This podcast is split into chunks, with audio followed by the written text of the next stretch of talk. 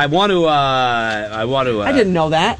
I was uh, sent the uh, the email here. I was handed the, the results from the uh, the Buzz Fake uh, fa- Bacon Fest. I Heart Bacon Fest is what I was There was no faking say. bacon. No, there was nothing fake there. I can tell you that. Uh, and we are about to announce uh, the N H one Motorplex Bacon Fest uh, food contest. And I got to say, we tried it all. Right? It was amazing. The chefs and the restaurant workers that came down from, from the York River Landing, Wicked Mini Donuts, Urban Farmhouse Eatery, the Friendly Toast, the Lilac City Grill, Kate's Prepared, Hayseed Restaurant, Great Circle Catering, Bonfire Country Bar, Blue, Maid, uh, Blue Mermaid Island Grill, and the Atlantic Grill. Phenomenal. Oh, solid stuff. Absolutely oh, phenomenal. Good biscuits there, too, somebody had. Oh, the biscuits. The Friendly yeah. Toast had those biscuits? Yeah, the Friendly Toast, yep. And uh, Great Circle had the, the, the empanadas that were so good. And then there was somebody the, had a bacon cup, and inside that bacon cup was filled with like this goat cheese and then spicy like candied bacon on top. It was so yummy. Those I took some home. And the bacon bomb. And then there was, uh, did you have the bacon granola? Yep. Yep.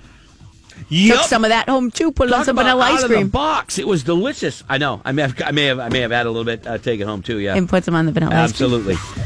But the uh, now we all we uh, Rodka and I were both uh, part of the judging panel, and each of us uh, judged, and we didn't know what the other people wrote. I didn't know. We nope. handed our judges sheets in, and they just got uh, uh, handed back to us. And I will say uh, that one food vendor received a perfect score from all five judges in all three categories Whoa. of taste, Whoa. presentation, and creativity. And ladies and gentlemen, congratulations to the Lilac City Grill, the two thousand eighteen winner wow. of the New Hampshire one Motorplex Bacon Fest food contest. That was close. They had an I mean, avocado bacon toast. Oh.